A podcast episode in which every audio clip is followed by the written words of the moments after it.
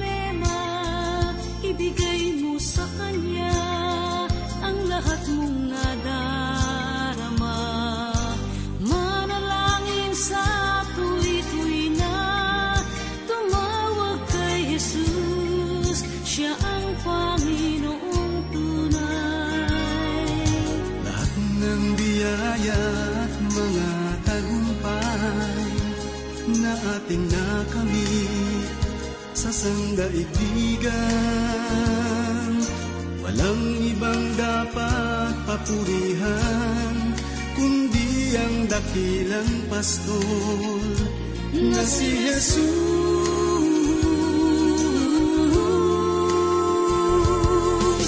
Oh Jesus, kung wala ka, oh Jesus, sa puso ng taong nabubuhay dito sa mundo. May kapayapaan pa kaya at ligayang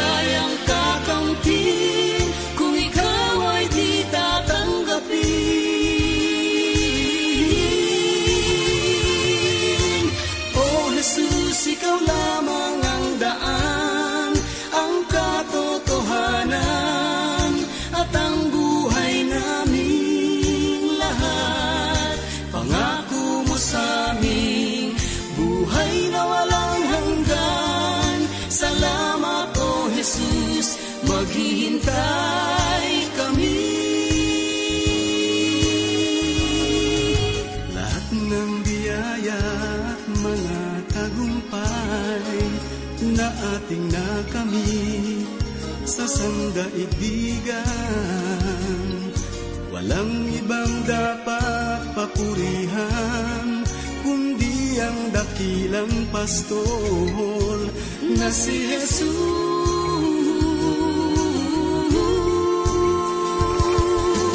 Oh Jesus, kung ka, oh Jesus, sa puso ng taong nabubuhay dito sa mundo.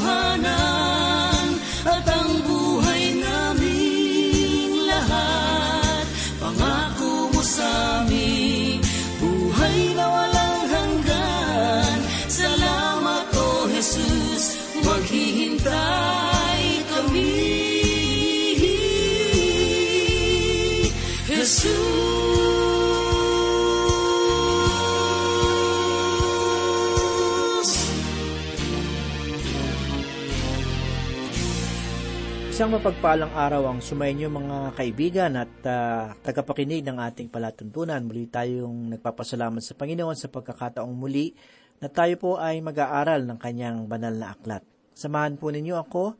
Ako po si Pastor Dana Bangko at tayo po ay mapagpala at matuto sa salita ng Panginoon. Bago po tayo dumako sa patuloy na pagbubulay sa aklat ni Apostol Juan, ay nais ko munang idako kayo sa isang katotohanan na mula sa lumang tipan, at ito ay sa buhay ni Noe. Marahil, sa karamihan ng arko ni Noe ay isang katang-isip lamang.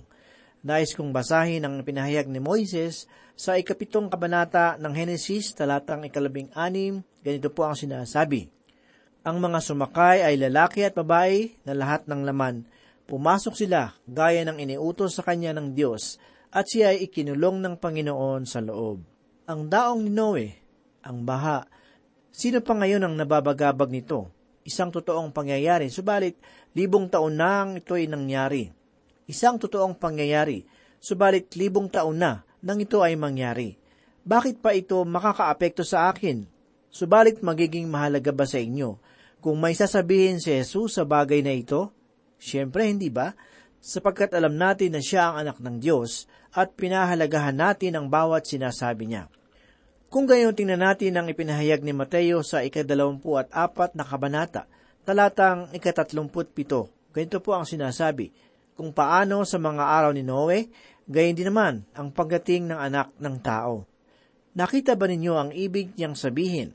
Kung ating masusing pag-aaralan, malaki ang pagkakatulad noong kalagayan ng panahon ni Noe at sa ating kasalukuyang panahon. Nangangahulugan na tayo ay halos na nasa huling ikot na ng buhay. Ang pandaigdig na kasaysayan ay nakatuon sa sokdulang pagwasak. Marami tayong makukuhang aral sa kasaysayang ito. Inaasahan kong makatutulong sa inyo ang mga pangyayari na nag-uugnay sa daong at kung paanong si Noe at ang kanyang sambahayan ay naligtas. Maganda na makita ito bilang paglalarawan ng kaligtasan. Sa ika-anim na kabanata ng Genesis, talatang ikalima, ay inilarawan ang pangit na kalagayan ng mga tao. Ganito po ang sinasabi, nakita ng Panginoon na napakasama na ng tao sa lupa at ang bawat haka ng mga pag-iisip ng kanyang puso ay palagi na lamang masama. Ilang ulit na nating nakita na banayad ang Diyos sa pagkagalit. Subalit sa sobrang kasamaang nangyayari, parang sinabi niya na sobra na, tama na, hindi lamang dapat ng kalusin ng salop, kundi kailangan ng itaob at alisin ang lahat ng laman nito. Balikan natin ang mga naunang pangyayari at kung paano ito nakaugnay sa ating pinag-aaralan. Simula kay Cain, pagkatapos na patayin ng kapatid na si Abel, nilisan ni Cain ang bahay ng kanyang mga magulang at tumira sa lupain ng Nod, isang lugar sa silangan ng Eden.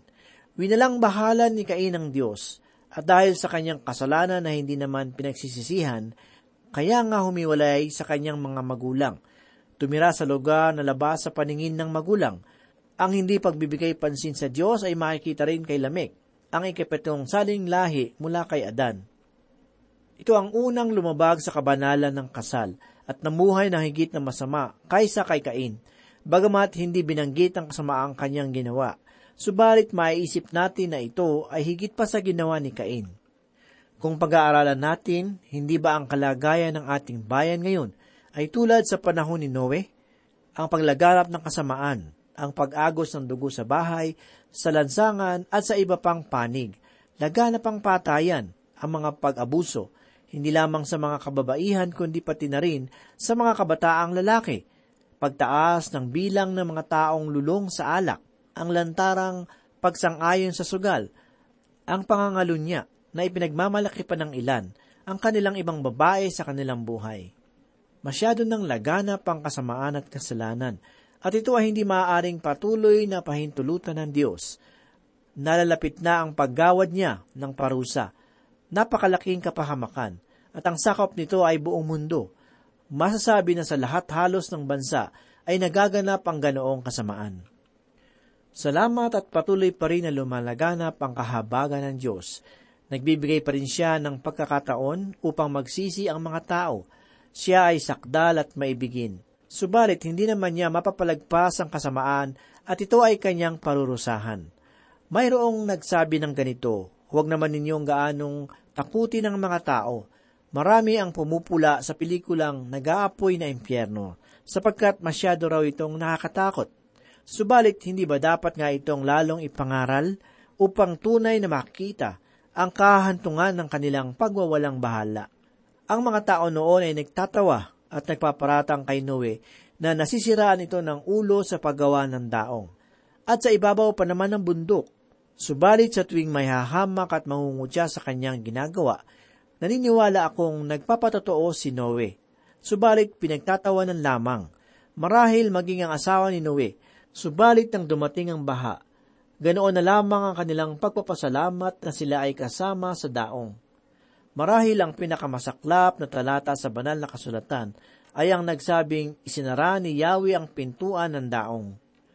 Mga giliw na tagapakinig, marahil sa ating panahon na tayo ay namumuhay sa pananampalataya, ay darating ang pagkakataon na tayo ay manghihina sa pananampalataya.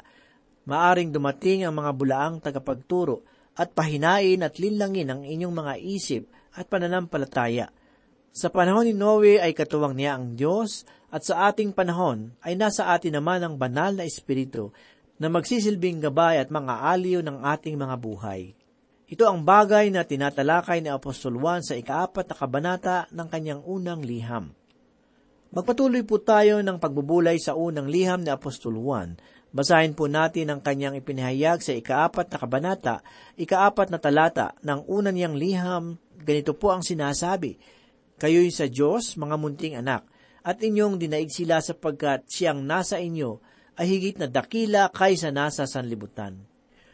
Walang dahilan kung bakit dapat kayong mahimok sa mga turo tungkol kay Satanas o ang pagpapahayag tungkol sa pagiging tao lamang ni Heso Kristo. Isang lalaki ang nagpatotoo na siya raw noon ay kaanib ng isang simbahan at nasa isang mataas na posisyon.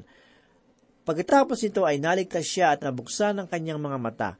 Nalalaman niya na siya ay nasa isang maling samahan sapagkat hindi nila pinaniniwalaan ang pagkakatawang tao ni Heso Kristo, kaya't siya ay umalis sa samahang iyon. Sa inyong palagay, bakit kaya siya lumabas mula sa samahan? Ito ay sapagkat siya ay pinananahanan ng banal na espiritu na nagpakita sa kanya ng katotohanan. Ipinahayag din sa bahagi ng talata na ating nabasa ang mga katagan na sapagkat siyang nasa inyo ay higit na dakila kaysa nasa sanlibutan. Kaya't mga kaibigan, walang dahilan upang tayo ay mahimok ng mga bulaang tagapagturo, bulaang propeta o ng mga maling aral ang bagay na kailangan nating gawin ay lumapit sa Diyos at hilingin sa banal na Espiritu na manguna at magturo sa atin. Kung kayo ay mayroong pakikisama sa Kanya, ay gagawing malinaw ng banal na Espiritu ang mga bagay na hindi mo maunawaan. May isang babae na tagapakinig ng ating programa ang nagpatotoo tungkol sa ating gawain ng pagpapahayag. Siya noon ay nasa isang samahan ng mga kulto at nararamdaman niya ang aking ipinahayag ay taliwas sa aral na kanyang tinatanggap sa kanilang samahan at sinimulan niyang subukin ang samahan sa pamamagitan ng salita ng Diyos. Siya ay isang tunay na mananampalataya, subalit napasama sa isang kultong samahan. Ang kanyang mga mata ay nabuksan sapagkat naroon ang banal na Espiritu ng Diyos upang siya ay turuan. Nasa inyo ay higit na dakila kaysa nasa sanlibutan. Mga giliw na tagapakinig, maaari ninyong mapagtagumpayan na ng lahat ng mga maling aral na inyong naririnig sapagkat nananahan ang banal na Espiritu sa inyo. Ang bawat mananampalataya ay pinananahanan ng Espiritu ng Diyos. Pakinggan naman po natin ang ipinahayag ni Apostol Juan sa ikawalong kabanata ng Roma, talata ikasyam, ganito po ang sinasabi, Ngunit kayo wala sa laman, kundi nasa Espiritu, yamang nananatili sa inyo ang Espiritu ng Diyos, subalit ko ang sino may walang Espiritu ni Kristo, siya ay hindi sa Kanya.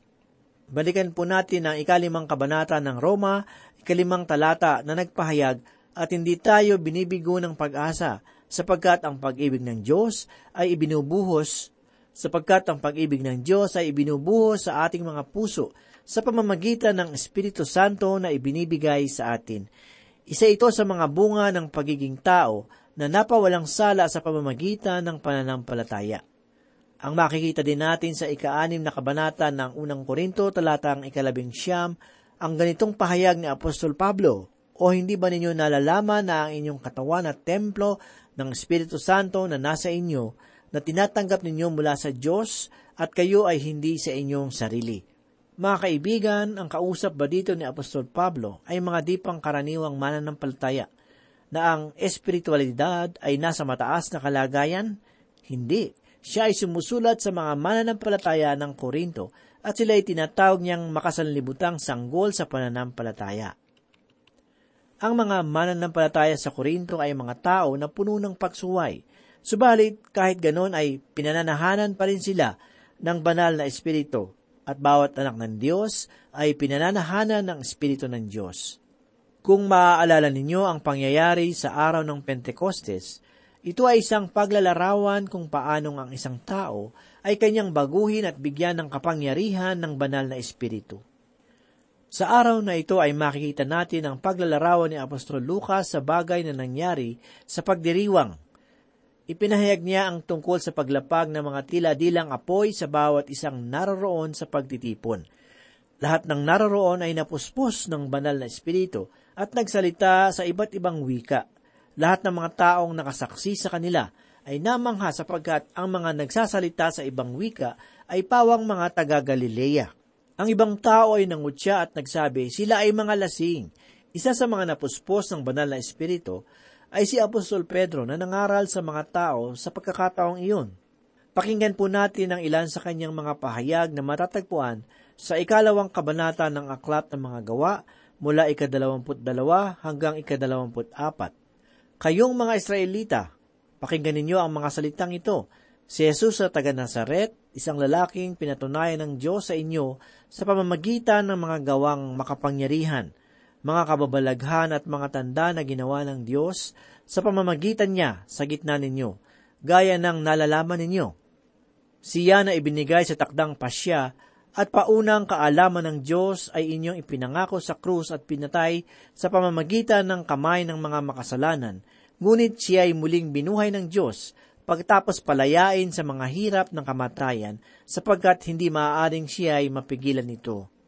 Ang pagkapuspos ng banal na espiritu ni Apostol Pedro ang siyang nagbigay ng daan upang siya ay makapagpahayag ng mabuting balita tungkol kay Heso Kristo sa ilang libong tao na nasa kanyang paligid. Marami pang bagay ang ipinahayag ni Apostol Pedro sa mga taong naroroon at ang pagkakataong ito ay ginamit ng Diyos upang maraming tao ang makakilala kay Heso Kristo at magkaroon ng kaligtasan. Patuloy po nating basahin ang aklat ng mga gawa sa bahagi na kung saan ay makikita natin ang kaligtasan na dumating sa maraming tao sa pamamagitan ni Apostol Pedro. Ito po ang pahayag ni Apostol Pedro sa ikalawang kabanata ng aklat ng mga gawa mula ikatatlumputpito hanggang ikaapat na dalawang talata. Nang marinig nila ito, nasakta ng kanilang puso at sinabi kay Pedro at sa iba pang mga apostol, mga ginoo, mga kapatid, anong dapat naming gawin? At sinabi sa kanila ni Pedro, magsisi kayo at magpabautismo ang bawat isa sa inyo sa pangalan ni Heso Kristo upang mapatawad ang inyong mga kasalanan at tanggapin ninyo ang kalooban ng Espiritu Santo, sapagkat ang pangako ay para sa inyo at sa inyong mga anak at sa lahat ng nasa malayo, bawat isa na tinawag ng Panginoon nating Diyos sa Kanya. Sa iba pang maraming salita ay nagpapatotoo siya at hinimok sila na sinasabi, Iligtas ninyo ang inyong sarili mula sa baluktot na lahing ito. Kaya't ang mga tumanggap ng kanyang salita ay binautismohan at nadagdag ng araw na iyon ang may tatlong libong kaluluwa na nanatili silang matibay sa turo ng mga apostol at sa pagsasama-sama sa pagpuputol-putol ng tinapay at sa mga pananalangin. Tunay na kamangha-mangha ang mga pahayag ni Apostol Pedro, kaya't maraming puso ang nahipo ng kanyang pangangaral. Hindi niya ito dating ginagawa, subalit matapos siyang puspusin ng banal na espiritu, ay nakagawa siya ng isang bagay na dakila. Alalahanin din natin na dati ay kanyang tatlong ulit na ikinaila na hindi niya nakikilala ang ating Panginoong Heso Kristo nang siya ay hulihin ng mga sundalong Romano at nagsimulang litisin. Iyon ang dahilan kung bakit hindi na ninyo kinakailangan ng isang anghel ay magpakita sa inyo ngayong gabi upang sabihin sa inyo ang dapat ninyong gawin. Bagkus ay kailangan ninyo ang banal na espiritu upang siyang magturo sa inyo at ang banal na espiritu ay nagtuturo sa pamamagitan ng banal na kasulatan. Hindi kayo maaaring lumayo sa banal na kasulatan o maging mangmang tungkol dito at pagkatapos ay umasang gagabayan kayo ng banal na espiritu. Nais kong himukin ang mga tao na pag-aralan ng banal na kasulatan sapagkat nakita ko ang pagbubukas ng Espiritu ng Diyos sa puso ng mga tao at ipagsanggalang sila sa sanlibutan na ating ginagalawan. Tayo ay nabubuhay ngayon sa isang malawak at masamang sanlibutan at kailangan nating mabigyan ng babala tungkol sa mga bulaang aral na nasa ating paligid. Sinasabi sa atin ni Apostol Juan na maaari nating subukin ang mga turo ng ibang tao. Ang pagsubok na ito ay pagtatanong kung hindi nila pinaniniwalaan ang pagkakatawang tao ni Heso Kristo. At kung sumagot sila ng oo, ay nangangahulugan ng espiritu na kanilang tinataglay ay sa Antikristo. Huwag ninyo silang sundan. Iyon ay taliwas sa ipinapahayag ng banal na kasulatan. Kahit na siya ay kailangang gayahin, karaniwan sa mga bulaang tagapangaral na ito ay mayroong karisma sa Karamihan sa mga bulaang tagapangaral na ito ay mayroong karisma sa tao at nagpapahayag ng mga mabubulaklak na pananalita. Ngunit sila ay maaaring subukin sa pamamagitan ng salita ng Diyos, sapagkat ang banal na Espiritu ay naroon upang maging gabay at tagapagturo natin. Dumako naman po tayo sa ikalimang talata. Ito ang pahayag ni Apostol Juan. Sila'y sa sanlibutan. Marami ding tagasunod ang mga bulaang mga ngaral ang mga kulto ay patuloy sa pagdami. Ginagamit nila ang mga makalamang pamamaraan upang makahimok ng maraming tao.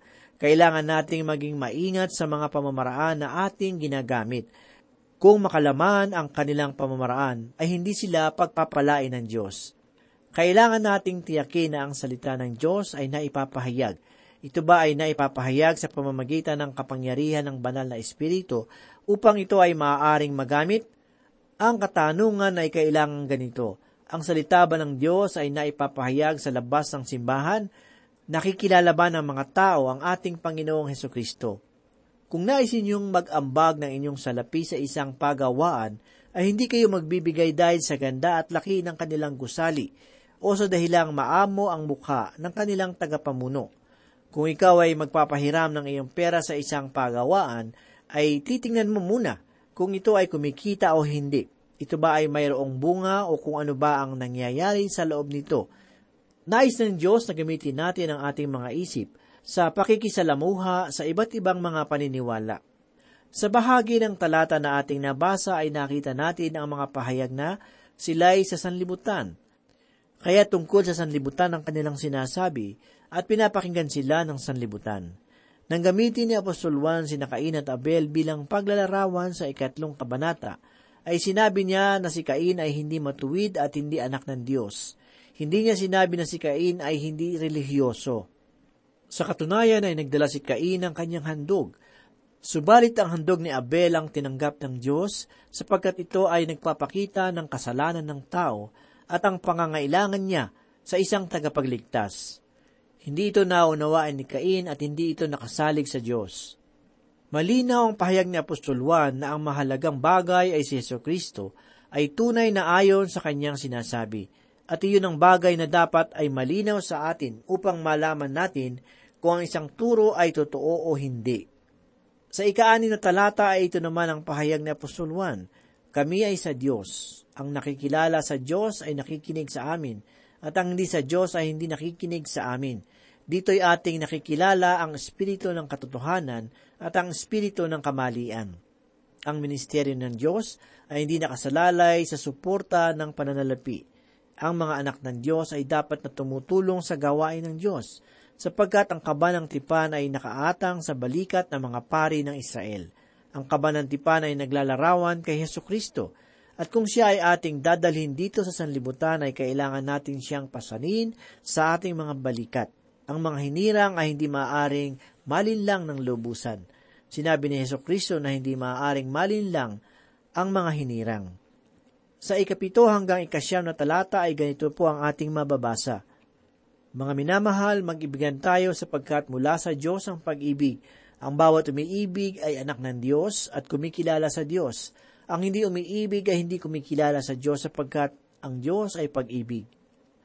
Inihayag niya ang kanyang pag-ibig sa atin nang suguin niya ang kanyang bugtong na anak upang magkaroon tayo ng buhay sa pamamagitan niya.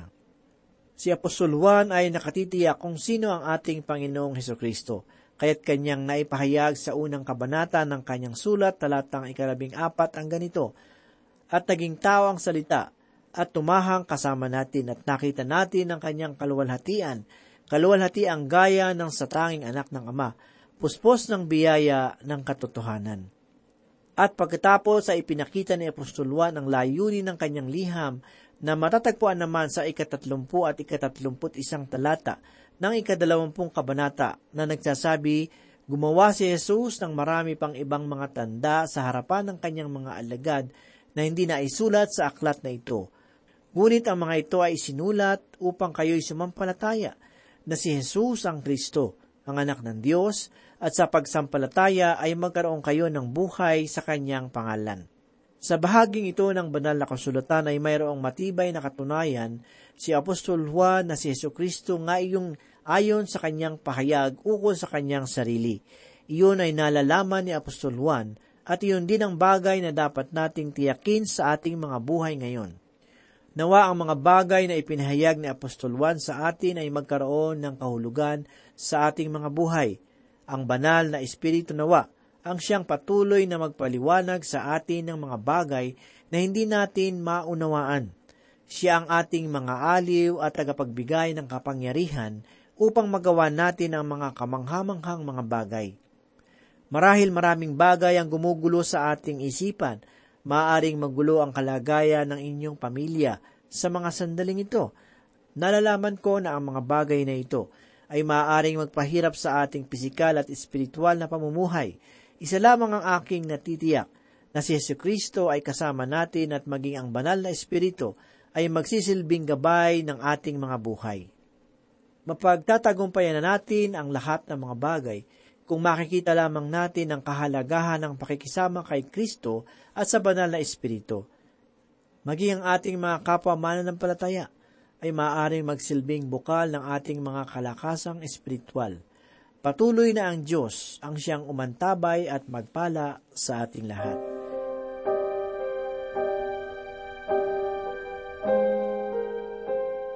Tayo po ay manalangin. Salamat muli, Panginoon, sa iyong mapagpalang salita. Muli ito po ay nagsilbing pagkain ng aming kaluluwa sa mga oras na ito. Nawa, tulungan mo po kami, Panginoon, na maging makatagumpay at laging maging matibay sa aming pananampalataya sa iyo. Ito po ang aming samot dalangin sa pangalan ni Jesus. Amen.